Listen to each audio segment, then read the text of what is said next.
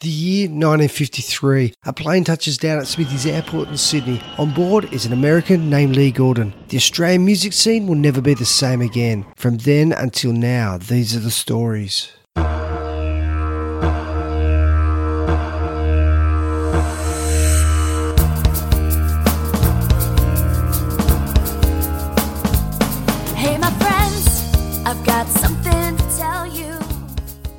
Yeah, this is Sheldon the Kangaroo Kid, and you're listening to Awesome Aussie Songs. Regular listeners of the podcast will say, Hey, what's he doing here? This is Josh's territory. Well, don't worry, Josh will be back. This is only due to the lockdown, and we wanted to release these episodes, so that's why I'm here. You'll have probably seen in your feed that there's four episodes titled Leon's Story. So, who's Leon, and why does he have a four parter? Well, Leon is Leon Isaacson, one of Australia's longest standing musicians. He was there at the start of rock and roll in the 1950s, playing alongside Johnny O'Keefe, the Bee Gees, meeting people like Louis Armstrong, just an incredible career. These episodes come from a podcast series I did back in 2019. So, why have we decided to re release these at Awesome Aussie Songs? Well, Leon's gone through a few health issues lately, and we just wanted to pay tribute to his amazing career. We hope you get well soon, Leon, and hope everyone enjoys these episodes. And I hope, for my sake and all of us, that Josh is back here soon. When rock and roll was first born in this country, Dig Richards and the RJs were one of the biggest bands in the land. In the late 1950s, alongside Johnny O'Keefe and Col Joye, Dig Richards and the RJs were top of the tree in terms of popularity, musicianship, and when it came to lead singer Dig Richards, pure sex appeal. Dig was Australia's very first teen idol, a dreamboat with rock credibility. He was often compared to the original rebel without a cause, James Dean. However, Dig and the RJs, they did have a cause, and the cause was to spread the word of rock and roll across the great southern land. I've got to admit, I didn't know a great deal about Dig Richards and the RJs before starting the research on this episode. Obviously, I knew Dig was a pioneer of Australian rock and roll, and his image was always there of the six o'clock rock and bandstand days. But when it came to his music, I didn't really know a great deal. But I couldn't believe what a diverse career he'd had that stretched hits over three decades. That wasn't up until his untimely death in 1983, aged just 42. There are very few musicians who are able to change with the times as successfully as Dig. Later going by his full name, Digby Richards, he had chart success over three decades and his full catalogue is extraordinary. I was lucky enough to sit down with Dig's mate and RJ's drummer, Leon Isaacson, and we had a great chat about Dig. I also spoke with Dig's younger brother, Doug. However, the sound quality of Doug isn't that great, but I really enjoyed speaking with Doug, and he was a fountain of knowledge. Talking about a fountain of knowledge and knowledgeable people, Leon Isaacson. Wow, this guy's a living musical treasure. Incredibly, Leon started writing a diary in 1955 and has documented every day since. Along with fellow RJ John Hayton, Leon authored a book, Behind the Rock, and its follow up, Behind the Rock and Beyond. By his own admission, he's never been a star, just a band member. Well, he says just a band member, but he has seen and done things that is the stuff of pure rock and roll dreams. My chat with Leon stretches over four episodes, and while they're connected by Leon's story or drumming, they are standalone episodes. I hope you enjoy listening to the career of Dig Richards and the RJs. Well, that's exactly it. I mean, I was the only one who was silly enough to keep a diary in those days. And when John and I wrote the book, all we had to do was go through the diary and go, look at this, you know, and uh, it all comes back straight back to you. Beautiful. Well, we're all glad you did, mate, because it's it's uh, a time capsule of the Australian rock and roll, the, the pioneer start of Australian rock and roll. And look where we are today. You know, Australians are, are doing massive things in the world of music, and it started with you guys. So again, thank you very much for putting it on paper for us, so we could all all get into it. Yeah, well, I mean, they were pretty early days, and uh, it wasn't all that sophisticated, you know, and we didn't know how long it was going to last. Sometimes it was, we probably thought, well, if this lasts for another six months, it'll be terrific. So, having spent your entire adult life as a rock and roll musician, how did you find rock and roll? When was the first moment that you heard the music? Oh, I think one of the first uh, stadium shows I went to to see Bill Haley live, and that just blew my socks off. And uh, and Freddie Bell and the Bell Boys, some people wouldn't have heard of, but they were just fantastic, you know. And uh, the whole thing just fell into place. I mean, I was already playing, but I'm going, wow, this this is fantastic. And then the next one I saw was uh, Little Richard live, and it was all over. Yeah, once I saw that band, I couldn't believe it. And that was again on the Lee Gordon Big Show at the Sydney Stadium. Yeah, yeah, that was just amazing. So to get this caliber of musicians standing, you know, 20, 30 foot in front of you, how did that feel to see people that you'd heard on record, Little Richard, Bill Haley? Must have been, as you said, just mind blowing. Oh, ah, well, it was, you know, because we knew all, we had all the records and, and we were hanging off every one of them. And Little Richard, especially, we'd never seen an, an electric bass, you know. And when he started coming out playing Lucille, you know, and, oh, God. As you said, you were you were hooked for life. Yeah, So- for life. So at the time when you first got into drumming, there wouldn't have been rock and roll, was there? You would have been started as a jazz drummer. Well, I suppose, you know, I mean, the first time, I mean, I was playing when I was about 13, maybe, you know, I had, had drums. And I actually went to the stadium and saw Buddy Rich, who was my idol, you know, and, uh, and I actually was introduced to him. I'm about a 13 or what? Yeah, because my, my big brother or cousin introduced me and I got his autograph and I, I thought, oh, yeah. So I, um, So you've met Buddy Rich, if anyone doesn't know, was a, an, an American brought, brought to Australia. yeah. He was a, a drummer who was, I suppose, a lead a lead drummer. He led the band as the drummer. Yeah, It yeah. doesn't he, happen the, very much these days. No, he was an absolute freak, and he still is. You know, for uh, he just did things that were seemingly impossible, and I tried to do the same thing. As a young drummer, getting introduced to an idol like this, because uh, apparently before the, the big shows kicked on, or they started, people didn't believe that this these sort of artists. They thought the, they thought Johnnie Ray, the first big show, was a fake because no one expected these sorts of American stars to come to a little little island down the South Pacific called Australia, but they did. I And- know it was. Look, it was so exciting for for me as a kid. I, I had this brother, as I said, like a who was my cousin, and he actually introduced me to Louis Armstrong and his band. Wow. you know, in the in the dressing room. And they made a big fuss of me because I was only about twelve or thirteen or something like that, you know.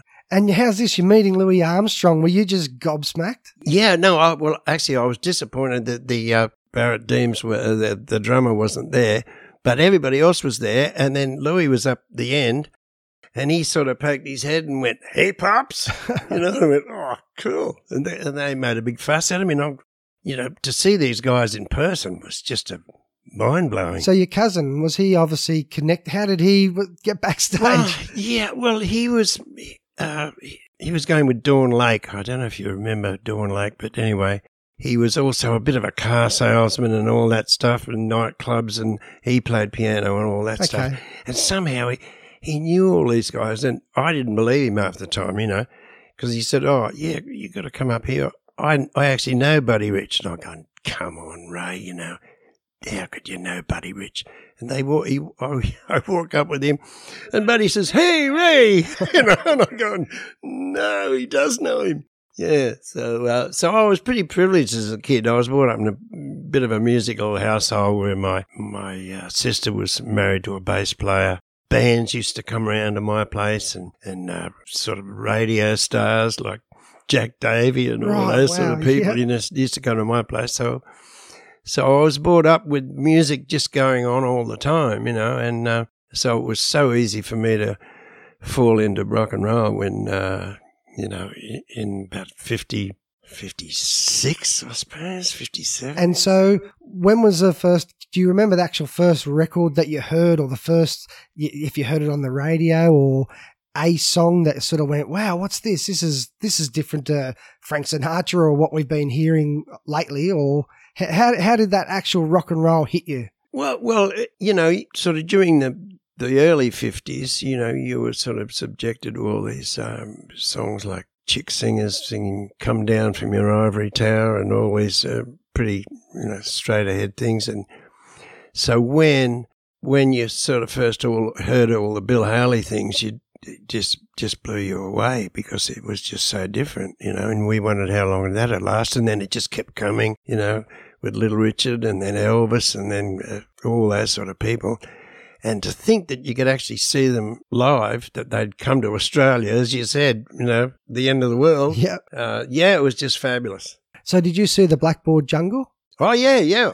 Um, I mean, that's where I think where it was all introduced to us when I saw Blackboard Jungle and then when I saw Rock Around the Clock. That know. was the sequel of a, or Yeah. another movie. Well, Yeah. well, well, yeah, they just used uh, Rock Around the Clock in Blackboard Jungle, but uh, going to uh, see Rock Around the Clock with them all playing and yeah, Don't Knock the Rock and all those other things, and uh, The Girl Can't Help It and and all those movies, you know, they just blew us away.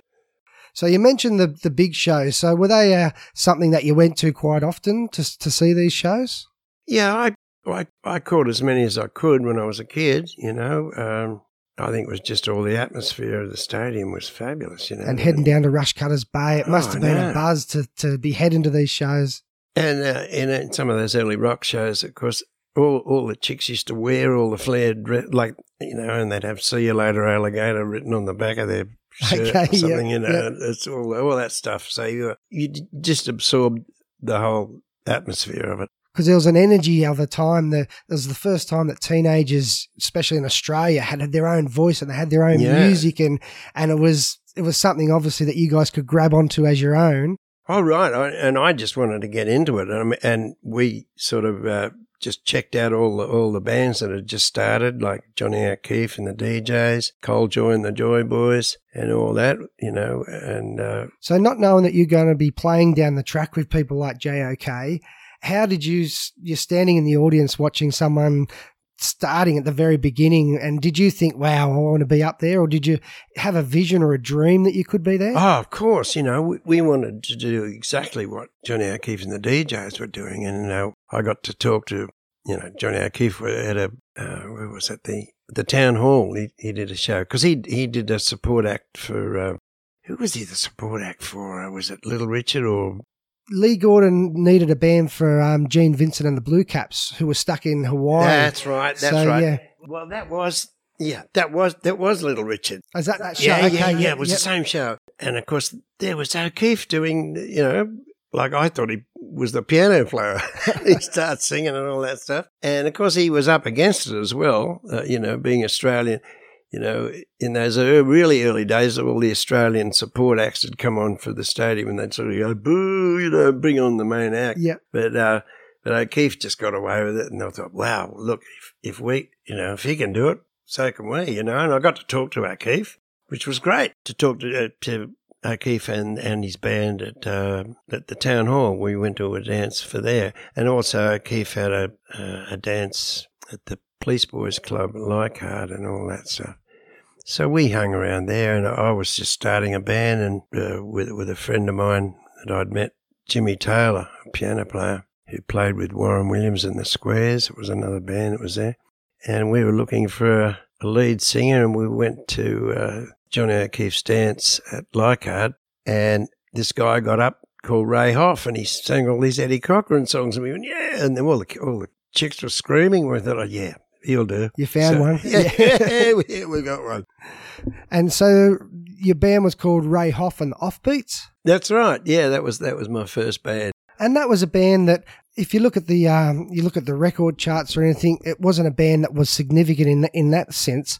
But on the live circuit, you guys were, had a really big name for yourselves, and you you weren't up in the upper echelons with the the DJs or the Joy Boys, but you were that next level down. Yeah, yeah, I know. Uh, and we uh, we went in a talent quest at Johnny Devlin and, and the Devils had at uh, Surreyville, and we won the and we won the thing, you know. And uh, So why did, didn't you guys record? we didn't actually get to record properly because while I was in Ray Hoff and the Offbeats, we did a support act for Dig Richards and the RJs out at Parramatta. And a few weeks after that, the bass player Peter Baker rang me up and said, "Do you want to join Dig Richards and the RJs?" I went, "Oh, okay. Uh, I, oh, look, I don't know." I wasn't too sure because I said, "Oh, well, look, uh, you know, Ray Hoff and the Offbeats are going pretty well." And he said, "Yeah, well, look, just do a week with us because you know." and if you like it. So the first thing I did was teen time, and they had all these shows. They had dances every night. So I don't want to jump in because that's just a question or two away. But wi- when you're with the offbeats, you even back people like Frank Ifield, who went on to have you know the, the first Australian number one hit in the UK and the USA. So it was just amazing how everyone was just learning at the same time and growing as musicians. Yeah. And yeah, so tell us about people like Frank Ifield and Johnny Devlin. Well, well, what happened? Uh, that was another town hall concert, and it was Johnny Devlin and the Devils. And because we'd won this, uh, you know, the talent contest, we were the support act as well. And being the support act, we had to back whoever was uh, uh, as well. And, and one of the guys was Frank Ifield. That was just before he uh, he went to over to England. And I, I remember Devo and uh, was a bit taken aback when all the chicks were pulling Ray Hoff off the stage and Okay. you know, going berserk, you know. Because this was a time when fans just, it was a frenzy, wasn't it? As you. Yeah, said, it really was. Pulling people off stages and just ripping their clothes off them. Those early days, especially then when I, you know, started playing with Dig, I mean, there, there were only five bands. And, you know, as I said, Johnny O'Keefe, Col Joye, Johnny Devlin, Johnny Rebb and the Rebels, another good band, and Dig Richards and the RJs. And they were called the Big Five. And if you're in the Big Five, well, it, the game was on, you know, it, it, it was. Uh, And so you get a phone call to, to join one of these bands in the yeah, Big Five. Yeah, Yeah, I go, I'm yeah. going to join one of the big five, and I went, wow. And at the time, I, I remember when I when I joined the band. I mean, I, I had had a day job as well. I was working at APRA, and I was getting eight pounds seven and sixpence or something a week. And the first week I worked with Dio, I got 127 pounds 10. It was like unbelievable. So I said, yeah, bugger this, I'm going to be a rock star. Dig Richards and the RJs were already an established act. The band was the third Australian act signed to Festival Records after JOK and Col Joye. And in 1959, they had released their first single, I Wanna Love You.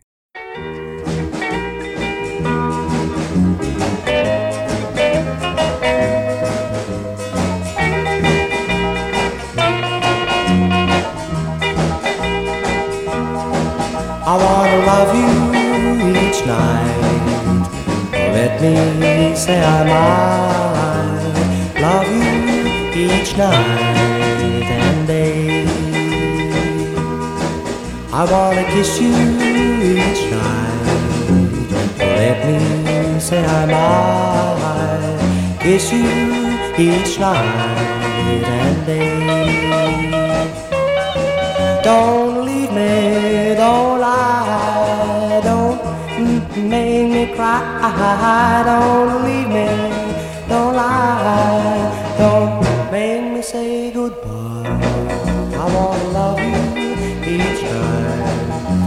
Oh, let me say I might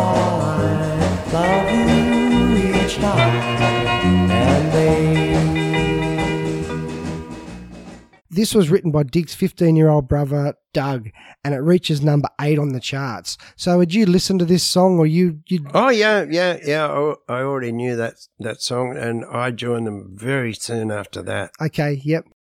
So the band is the first Australian to release a full length 12 inch album, and the cover of this album features Dig in his famous lightning bolt jumper. Often compared to James Dean in looks, Dig was the complete rock star of his time, wasn't he? Yeah, he sure was. Uh, and it was a great band. That was where I met Johnny Hayton, guitar player, Peter Baker, the bass player, and uh, just being in in the top band just meant that you like they had a TV show twice a week. That was and- Teen Time? Yeah, teen time. And then we'd, we'd do other shows like Bandstand as well and, and occasional spots on Six O'Clock Rock. Also, we had a dance every night. If we didn't have a big show where we had to fly to Melbourne or something and do a show down there, we, we still had a dance every night. So I was working seven nights a week. I don't know. I wouldn't want to do that anymore, seven nights a week. My God.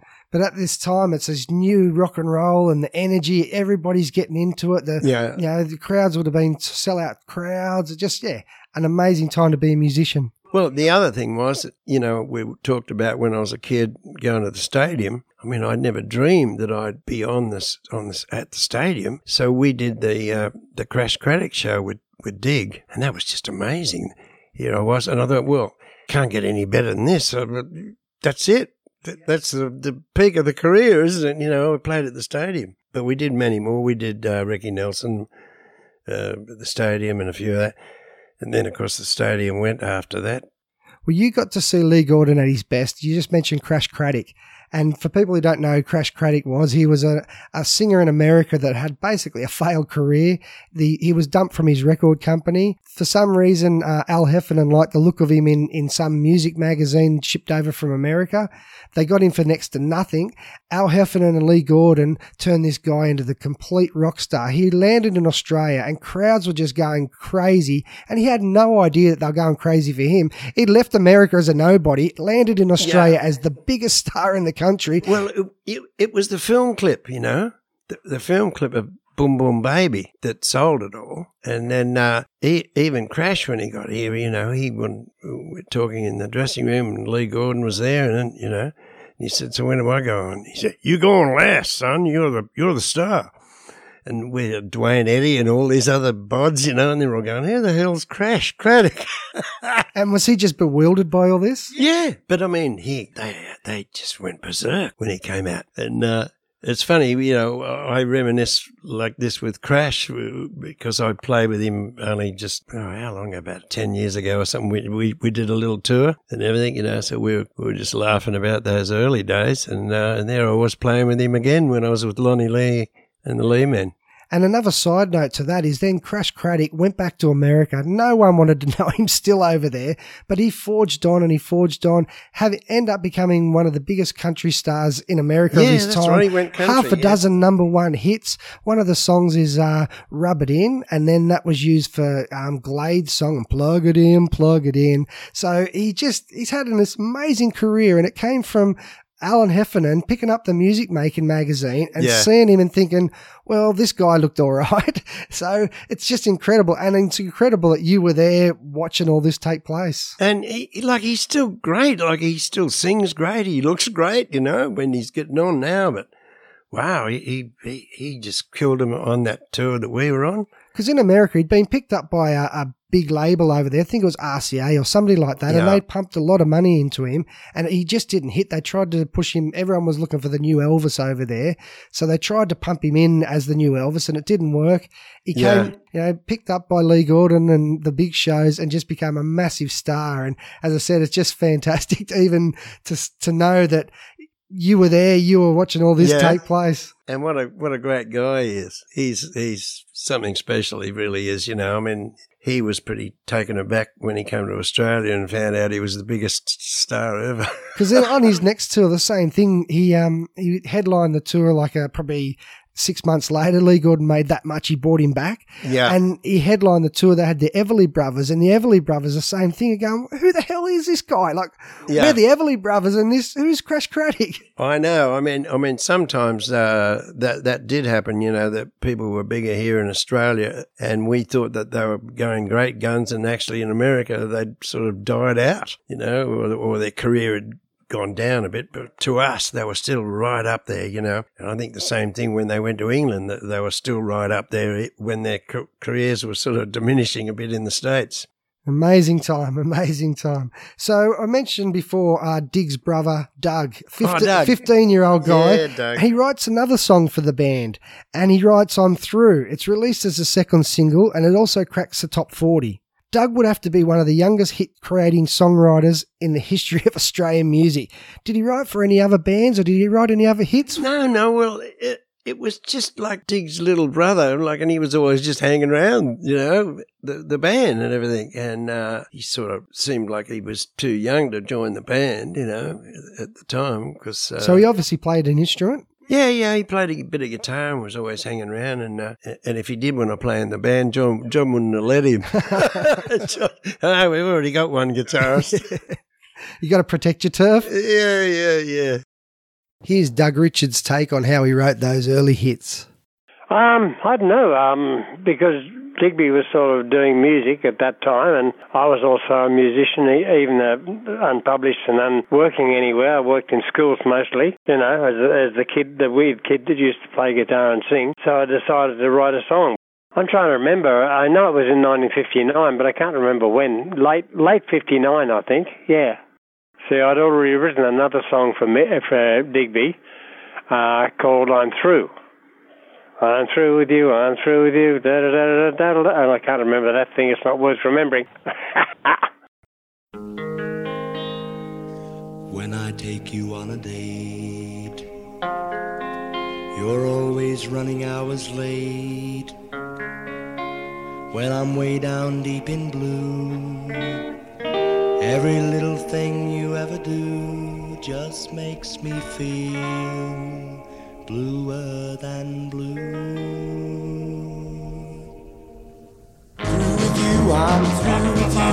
I feel a lot better when I'm far away from you. I ain't blue, cause I'm through with you. I ain't missing you, I ain't kissing you. And I feel a lot better when I'm far away from you. I ain't blue, cause I'm through with you. Well, you went away and left me all alone. I sighed, I cried, but still you wouldn't come. I ain't missing you, I ain't kissing you, and I feel a lot better when I'm far away from you. I ain't blue, cause I'm through with you. Let's go now. Another claim for Dig Richards and the RJs was the band was the first group to perform live on the iconic TV show Bandstand. That was incredible. They you weren't in the band at that time, but you No. actually watched the show. Yeah, we, we watched the show when we were rehearsing away with Ray Hoff and the Offbeats, and we said, "Look, even these guys can get on television." And uh, and and Barry Lewis, the the drummer, had even had a had a big sign in front of his bass drum saying, "For bookings, please ring this number." yeah, yeah. So uh, you know that that gave us more encouragement to keep going with Ray Hoff and the Offbeats. And I like I I didn't think at the time I was going to be joining Dig Richards and the RJs. But when I did, I, it was just fabulous because they were all really nice guys and well educated guys. Like before that, I'd been playing with a lot of desperates and deros and, you know. Anyone who'd take you. Yeah, yeah, and uh, and funnily enough, when I when I joined Dig, uh, Lonnie Lee was filling in for him while he was in hospital, you know, and uh, and so I got to play later on in Lonnie Lee and the Leemen and Dig Richards and the RJs. So you, you're ticking Yeah. off the big five as you went. Yeah, I know, but I uh, so I had I had to like I was moonlighting with with Lonnie, and then a big tour of Western Australia come up with Dig, and I had to find another drummer for Lonnie. You mentioned there that uh, Dig was not, not singing at the moment. He was injured and filled in by uh, Lonnie Lee. That was when Dig had the uh, serious car accident on the Harbour Bridge. Yeah, that's right. He must have been really banged up. He had a broken hip, broken shoulder, and he received over 40 stitches in his face. It sounds like he was lucky to survive. Yeah, it sounds like it. I mean, I didn't know Dig. I had never met Dig when when that actually happened. You know, so uh, I I don't know. I I know I only got the story from uh, the other guys and. And poor old Boogie, Joe Boogie, the piano player, he also got a big broken jaw and Wow. everything. So what actually they- happened? I don't know. They were, apparently they were, they ran in the back of a truck or something. I, yeah, I'm I'm not too sure, but This is Doug Richards speaking about the accident that happened to Dig. Digby was just about to uh, was about to about to do a um, stadium show with uh, Fabian, I think it was. Oh, yeah, I think it was Fabian. Um, I mean, I'm stretching my memory. I haven't got Leon's book to go by, but I think it was Fabian, and um, and he managed to run up the back of a truck because the lighting the lighting on the Sydney Harbour Bridge was not that flash in those days and um, this truck had decided to stop in the lane. And of course, if you're conversa- having a conversation with people and turning your head, you don't even notice that the thing hasn't moved in front of you, and you just run into it, you know. And that's what he did. He ran up under the truck, and uh, Jay Boogie, Boogie broke his jaw, I think, and uh, Dig's piano player, and Digby uh, had a big cut down the side of his head, which is fine, but he's um, he's driving a Morris Minor at the time, so there's not a lot of room for movement. Uh, and he rammed his femur up through the joint in his um, in his hip. So that wasn't really thrilling, you know, it wasn't too good. So obviously he didn't get to do that stadium show. He was very lucky to survive, particularly as he was driving, and they didn't have collapsible steering wheels in those days. they uh, they tended to go straight through you if you pushed them too hard. if you remember the old days of steering wheels and steering columns was like an iron shaft pointing at your chest. it was really good. But he was out for three months, and, and as you said at that time, all of a sudden Lonnie Lee was on the scene with a few hits of his own. Yeah. And then you're drumming with Lonnie, who then became your brother in law. So, Yeah, well, uh, yeah, I, I, I had an ulterior motive because I was in love with his sister, Lizzie. so you get Yeah. you're getting paid to be the drummer of the band, and you you're chatting up his sister. That's not I bad- know, I know. I know, I got away with it. So your first gig with uh, Dig Richards and the RJs was in Melbourne on the uh, station GTV nine on the Bert Newton show. Dig's still on crutches, jumping around. Your first your first gig is on TV. Yeah, I know. We, we, we went down to, uh, was it GTV9? And funnily enough, it, it was the Bert Newton show, but Bert was sick or he was off doing something and Frankie Davidson was filling in for him. Another So- legendary Aussie. Yeah, yeah. So he was the compare, and so we we were we were treated like big rock stars in in Melbourne, you know. Except uh, s- some of the crew on the show. I remember, you know, they or or, or the, the the resident band they'd be looking at us and going, "Who are these guys like from Sydney? How dare they?" You know, because they were the jazzers as well, you know. So they didn't want all the rock So two reasons they in. didn't like you. One, you're from Sydney, and then you're also a rock and roller. Yeah, rock and roll band. But I mean, the the chicks just went wild about it, you know have a Dig, and uh, so we used to come back and do a whole lot of stuff in Melbourne. Dig was always pretty big in Melbourne. Your first live performance with Dig Richards and the RJs is at Newcastle Stadium. People of Newcastle are, known, are now known as passionate sporting fans, but this is a night when Dig finally returned to the stage and the reception that he received was amazing. There was plenty of love for Dig in the room that night. Oh, sure well. I mean, after all the publicity of his, uh, you know, crash on the Harbour Bridge, and as he came out on his crutches, they all just went mad. I mean, I actually felt tears welling up in my own eyes, and they were like, you know, they just went berserk, and we we just stole the show.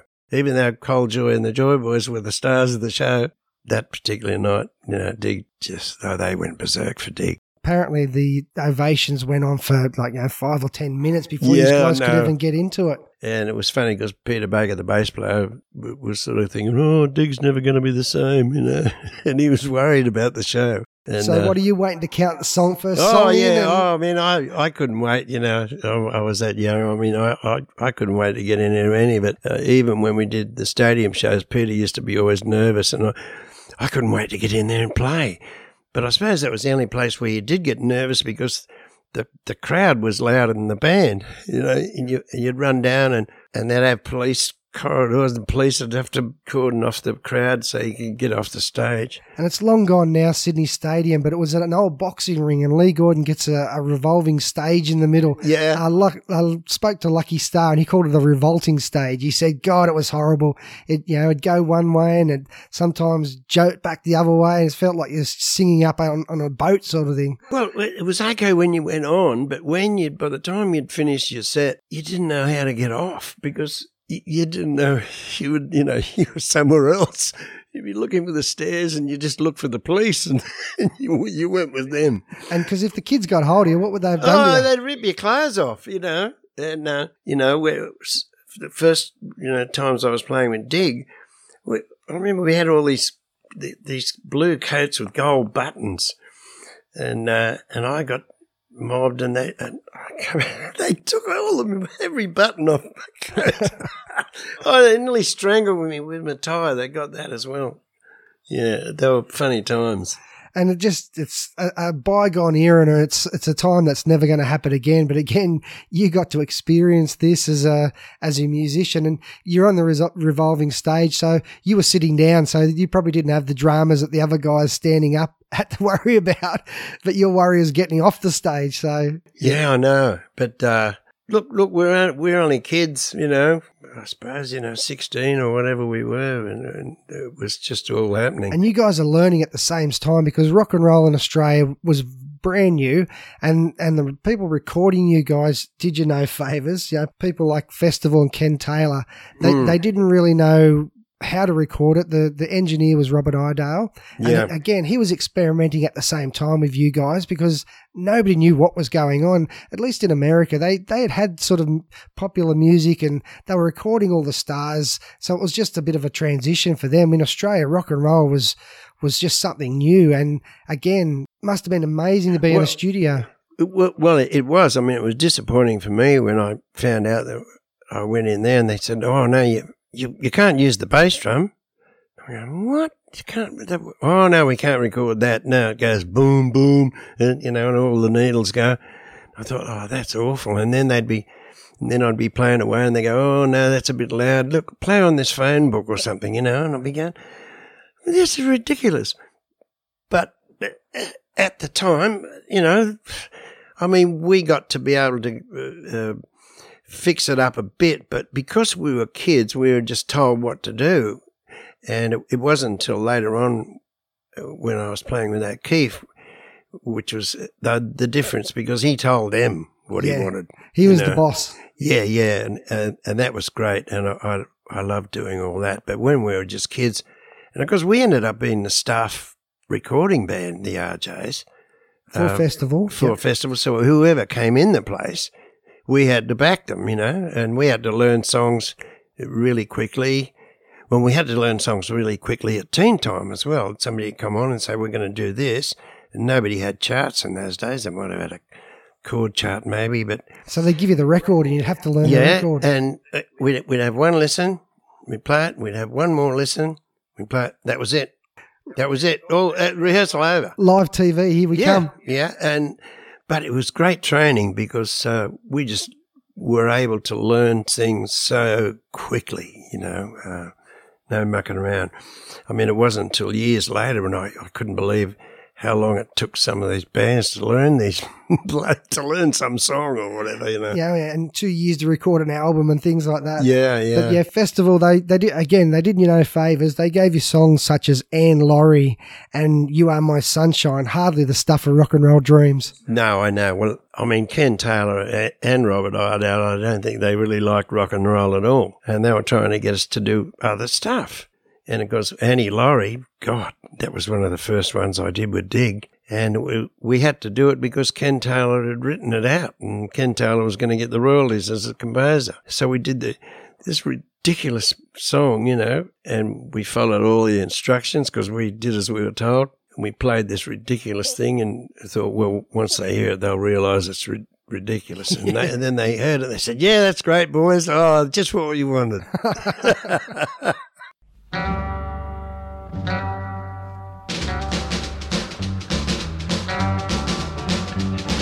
Maxwell his braves of Bonnie when early falls the dew. It was there that Annie Laurie she gave me her promise true. Gave me her promise true, which ne'er forgot will be. And for Bonnie and why I'd lay me down and leave. Now you've heard the story of Bonnie Annie Laurie. Here's the final chapter, if you'll permit me to adapt her. Those Scottish cats, they're swinging, why they're swinging in that glen. Oh, but that Annie Laurie, she just can't remember. Well, there was a good return to form because you guys put out the next single, "Coming Down with Love." I'm coming down. I'm coming down. I'm coming down. Yes, I'm coming down. I'm coming down, down, down, down, down. Coming down with a heartache. I ain't sick, but I got a fever. Blood pressure's running high. My pulse ain't right, I can't sleep at night. You know, here's the reason why.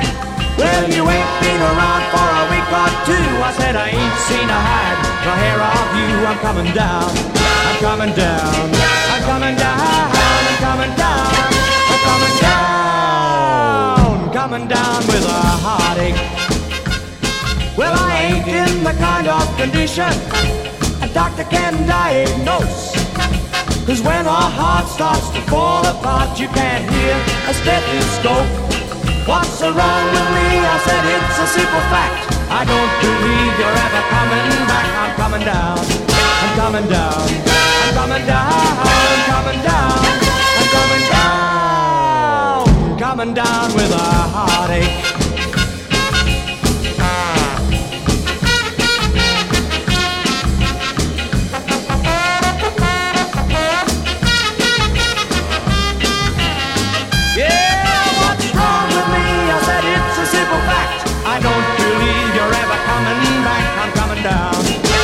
Coming down. I'm coming down. I'm coming down.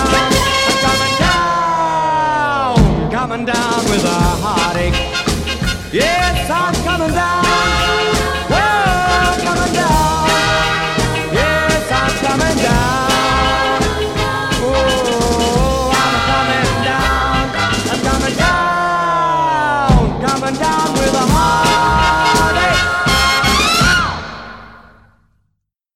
And it makes the charts at number 18. So you guys are back in form. Well, yeah, I mean, there was a few odd things that we did with Dig that weren't too bad, but I mean, the, the material we got given uh, was uh, pretty hopeless stuff. The only time that I enjoyed doing one was Dee Dee Darling, and I don't think it was even a hit. Wish you could stay in my arms, but I know, sweetheart. If you are late getting home, it just wouldn't be smart. Wish you were mine, only mine. Wished it right from the start. Wish we were one now and nothing could tear us apart. Oh, I wish and wish, dee dee darling, wish all the time. Once we wish, dee dee darling, that soon you'll be mine, dee dee darling, make my dreams come true. They'll come true, dee dee darling, if you wish them to. Humma, humma, humma, wish you were wearing my ring, wish you were my bride. Wish I could spend every night just a hugging you tight. You just don't know how I wish. Wish I may, wish I might. Wish I could steal you away, wish you'd give me the right. But that was great because our O'Keefe came in and, and sort of took over and said, "This is what we we want," and told the the engineers, you know, what they had to do, rather than the engineers telling us what they want to do, you know, and coming in, the engineer would come running in and say, "Oh, I think we need skulls on this or something," you know. Well, Col Loughnan's, I, I spoke to Cole Lofton before, and he said um, when he was with the Crescents, JOK took the Crescents under the under his wing, Yeah. and it was great to young bands. Being a young musician, it must have been great having someone like JOK saying, "Well, this is how it's done." Yeah, exactly. I mean, I mean, O'Keefe. Uh, I mean, there, there was a method in his madness with uh, sort of getting all these people because they were they were always ever going to be support artists to him, you know, and uh, and he was still going to be the king no matter what. And uh, but I mean, if it wasn't for John, man, the, you know, half the people wouldn't have existed in those days, you know.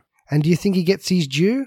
I hope so. I hope so. You know, they say he was the, the father of rock and roll in Australia. And why not? If it, if it hadn't been for Jock, you know, a lot of these people wouldn't have had careers at all, you know, and, uh, and he understood rock and roll. Even when we were recording with him, the difference between, between doing it with Dig when we're kids and doing as we were told, you know, we'd finish some track and R- Robert Iredale say, Oh, John, it sounds a bit noisy. And O'Keefe would say, Of course it's noisy. It's fucking rock and roll.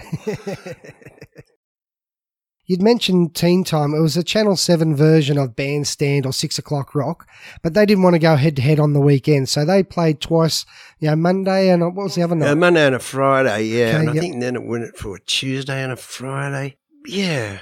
But but the whole thing was was live, so anything could happen. You know, things people knocked chords out and bumped in and, and instruments fell off the rostrum and, and uh, I think my bass drum rolled off once you know, during a while a take. And you know, but you, you just keep rolling on and, and smiling.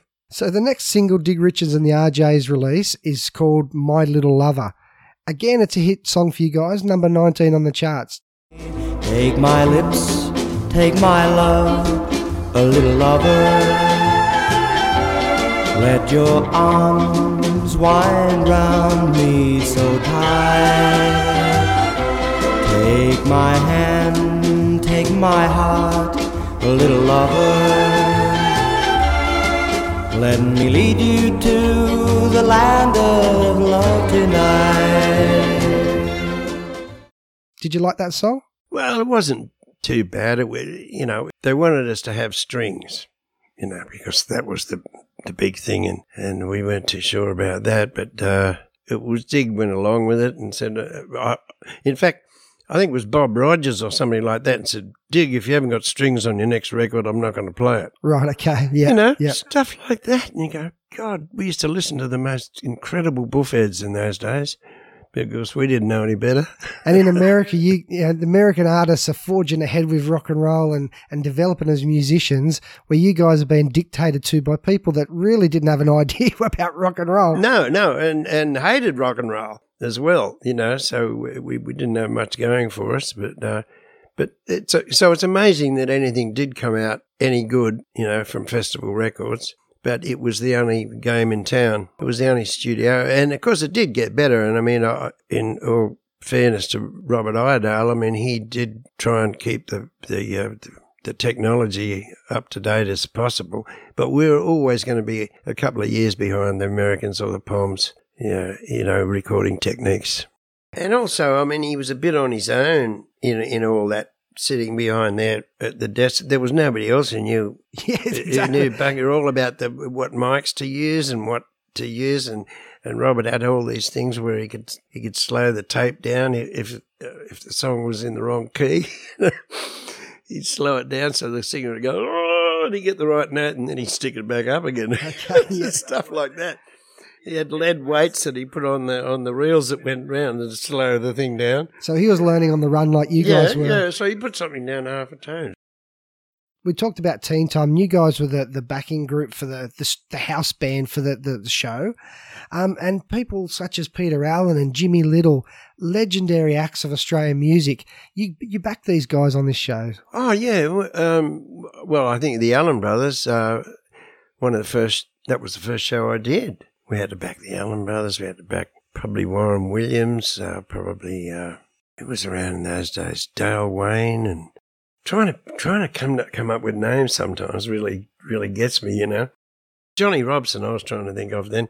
Yeah, he was one of the ones that used to be- a regular. And Booker, Booker Highland. They'll all come flooding into my head sooner or later.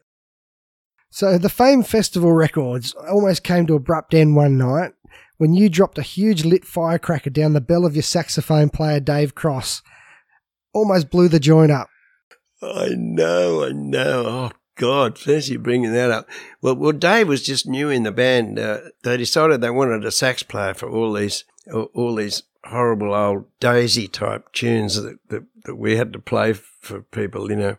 So we had Dave in there, and I had one of those big crackers, and I just showed it to John. I said, "What about this?" And anyway, Dave was playing all these. Uh, it was the Erlgana or whatever. He's playing all this vibrato saxophone and playing it.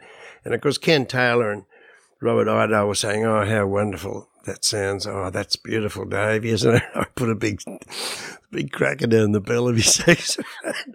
It went boom, and the whole, the whole studio filled with bits of red paper and smoke. And we thought we were going to get the sack, but everyone just started laughing and even even Ken Taylor, they they, they all started laughing, you know. And, uh, so anyway, we, we we were we were dismissed and sent to lunch. And what was Dave's thoughts on this? Oh, well, Dave was kind of a funny guy, but what made it hard for Dave was that he he had the, the thing around his neck that you know the, the strap that holds the uh, the saxophone, and he was trying to push the saxophone away. He was strangling himself. No, he he had a good sense of humour, Dave uh, Dave Cross. He, uh, he he he was a Kiwi, and uh, he loved the goon shows. Well, speaking of saxophone players, a one time member of the band was a short fused Ron Patton. If you had to drop the uh, firecracker down his, I don't think you would have lived to tell the story, would you? Oh, oh, Ron would have just gone. You know, John used to call him purple face. His face would have gone purple. Uh, but uh, yeah, Ron, Ron, he was a great sax player, you know, but he was mad as a cut snake. And we eventually uh, we, we got this gig as the RJs, and, and they said they didn't need a sax player. So I rang up Col Joye or or, or Carol Jago. I said, "Look, I got the sax player just for you," and and they were so grateful to, to get Ron, and we were so grateful to get rid of him.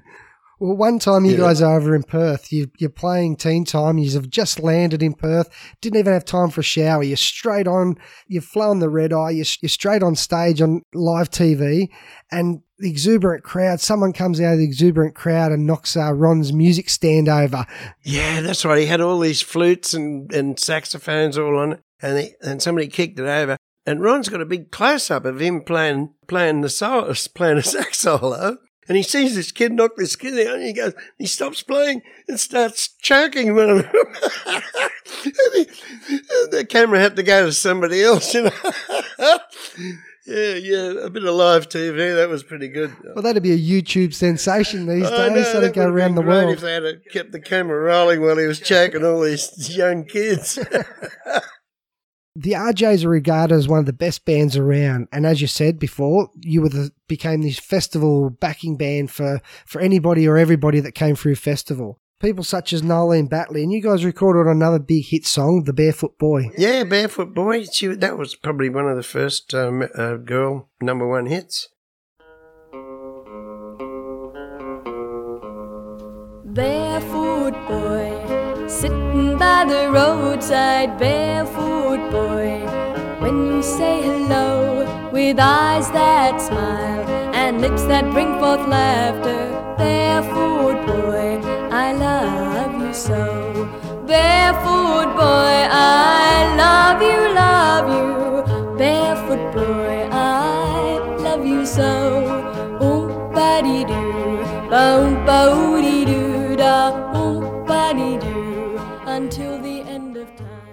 And uh, uh, we did a few tracks for, for Noeline. I think the first one was called Starry Eyed, and she was a she was a sweetheart, and she used to be on Teen Time a lot. And anybody else that come along, yeah, yeah, we, we're always backing them. Another another famous person in Australian music, someone that you guys affectionately known as Rob Egg, Rob E E.G. Oh, right. Yeah, well, Rob, uh, when we were when we were recording for Dig, suddenly Rob came in the uh, in in the studio with his steel guitar and everything, and they said, "Oh, we want you to put down some tracks for Robbie G." So uh, I think we did "Your Cheating Heart" and uh, something called Seven Foot Two or something. Oh, I don't know, but Well, apparently But, this is where uh, you play the uh, phone book. You play on oh, I think I Pretty yeah, Pretty Baby. pretty baby. That's it. I play the bloody phone book. Oh no. Apparently, for a few years, you were dirty on John Bogey for playing the uh, typewriter because they made you play the yeah. phone book. I know. Well, well, Catfish had to play the phone book too. Catfish was Johnny Catfish yeah. drummer. Yeah. and he had to play the phone book. But we eventually got round to get, getting rid of all that paraphernalia and actually got to record the drums a bit better, you know, and actually got bass drums in there and everything. And uh, but the first snare drums are always too bright, and you'd have to put a handkerchief over the snare drum and all that stuff. But it it did get better with microphones and stuff Yeah, like you as know, technology came on, Yeah, yeah. uh, that that could handle that sort of stuff. So unfortunately, Dig Richards and the RJs were never able to fully capture your live sound. You know, the studio and as we just talked about, festival festival didn't help. But as a, uh, a live performing group, you guys were one of the best in Australia. Obviously, one of the most popular in Australia, but also the best. The Amer- a lot of American stars used to look at you guys and go, "Wow, you guys knew what you're doing." Yeah, well, you know, playing live, you know, that that was our thing, and uh, and we knew how to do it.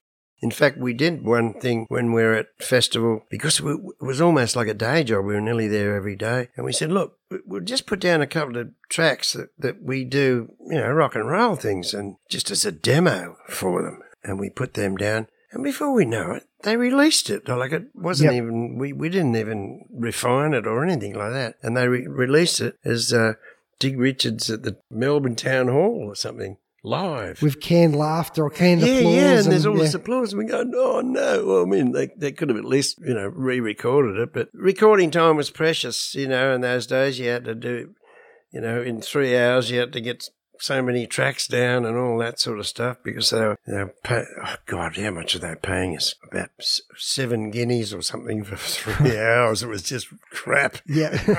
Uh, I think it went up to nine guineas. That's nine pounds, nine shillings. And most people wouldn't know what the hell that was. no, I don't. no, no, you don't even know what guineas are. Yeah, O'Keefe used to do that. He used to quote them in guineas, and they all go, "Oh, okay." Uh, a guinea was one pound one. I see. You get a little bit extra out of it. Yeah, yeah, that was that. That was the extra, usually for the agent or the commission. Yeah, yeah. Anyway, One memorable gig that Dig Richards and the RJs did was in Melbourne at the Myer Music Bowl in front of 15,000 screaming fans. That must have been a sight, sitting on the drum kit, looking out at such yeah, that scene. was that was a bigger bigger deal in the stadium. Really, uh, that was uh, the you know for, for us that was one of the biggest shows we ever did. And years later, of course, um, those shows just got bigger and bigger and bigger. You know, so it was no big deal. But it was a big deal then. yeah, 15,000 people, as you said, then Yeah. was amazing. Yeah, it was a big deal. That was more than they could fit in the stadium, you know, and they're all going berserk and, and screaming louder than the band. yeah, so because the equipment you guys were playing through was just compared to now was was terrible. I know, I know. Although, you know, I mean, John had a Fender concert amp, but a lot of our amps were things with valves hanging out of them, you know, and, and taking them down to Melbourne in planes and stuff like that. It was pretty dicey. Yeah. Another memorable scene in your book was when you guys were at Tamworth. And you, you guys had basically playing a, a gig up in Tamworth, and for two days the main street was closed down with thousands of kids just milling around the main street. That shows you where rock and roll was at at the time. Yeah, oh, look, I, I regularly go to Tamworth um, every year with Lonnie Lee, uh, uh, you know, in um in January, and I I told that story to a few of the guys, you know, and they sort of don't really believe you. You know, you think, yeah, we were up in this hotel and we were waving like the Queen, you know, uh, to all the people in the street, and they just clogged the street because they'd never seen a live band ever. Incredible. This was in 1959. We went up there. We took Jimmy Little, Warren Williams, and Barry Stanton. They were our support acts, and then yeah, and then Dig, and uh, we actually flew up in in an old uh, what were those things called? Oh, Fokker. Okay, yeah, yeah. Yeah, it was some. I knew it was some sort of Fokker. yeah. and um, they went berserk. Uh, well, look, all those country shows we used to do, uh, most places we used to play, we'd never seen a, a live band before. You know, we, we did a lot of, before Di- we broke up with Dig, we did a whole lot of Queensland tours that were disasters.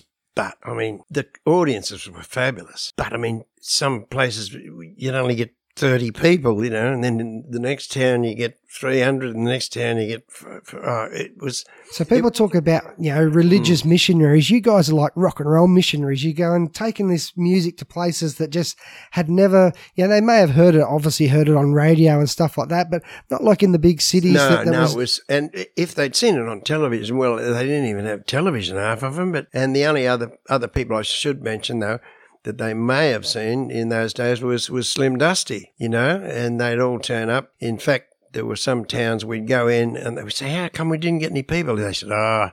Slim Dusty was here last week, and everybody spent their money.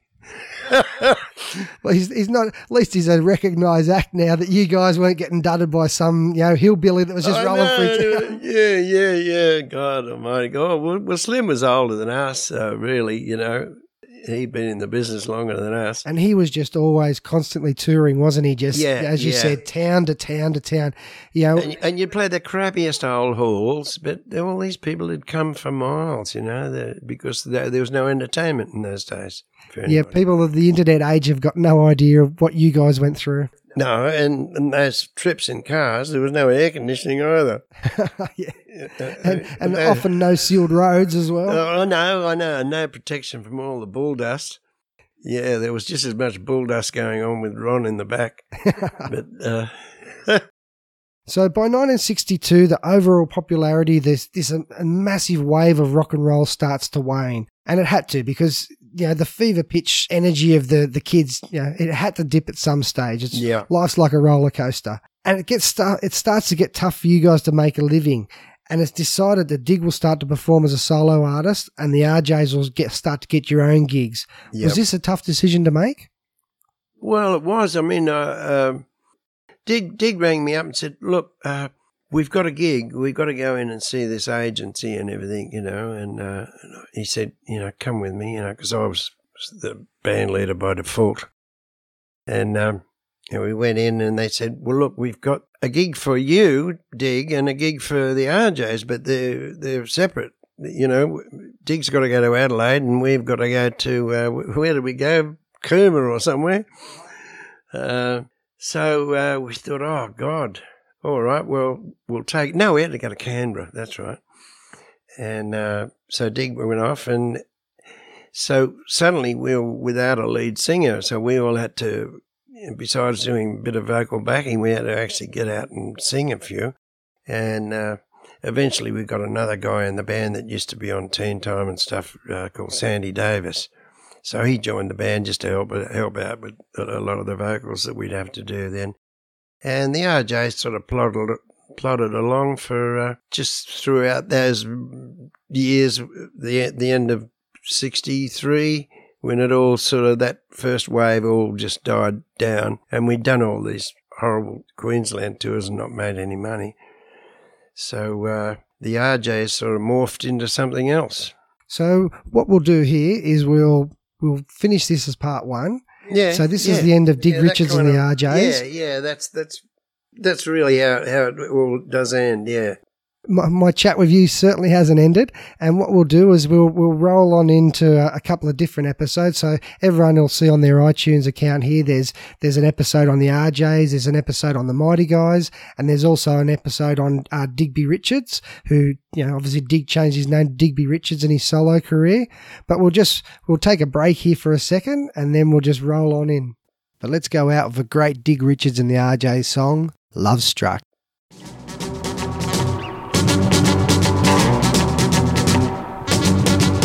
Down on the boardwalk, I met a little filly with twinkles in her eyes.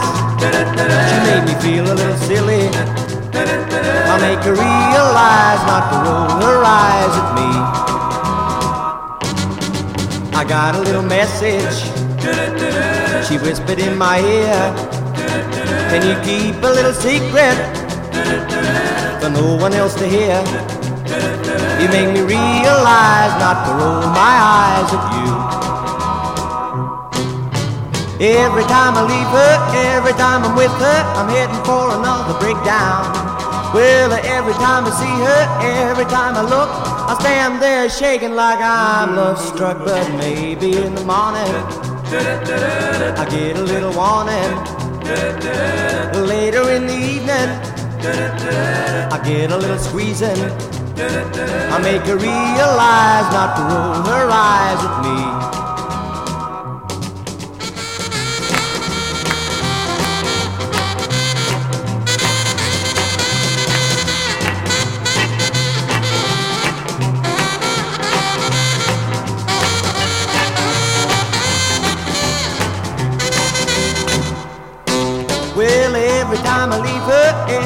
I'm with her, I'm heading for another breakdown. Well, every time I see her, every time I look, I stand there shaking like I'm love struck. But maybe in the morning, I get a little warning. Maybe in the evening, I get a little squeezing. I make her realize she can roll her eyes at me. I make her realize she can roll her eyes at me. I make her realize she can roll her eyes at me. Hi, this is Molly. You've just listened to a podcast brought to you by Marcos Promotions. Written, produced, and presented by my dad, Sheldon the Kangaroo Kid. This is Molly Kidd saying to my good friend Holly Kirsten, Hit it, girl!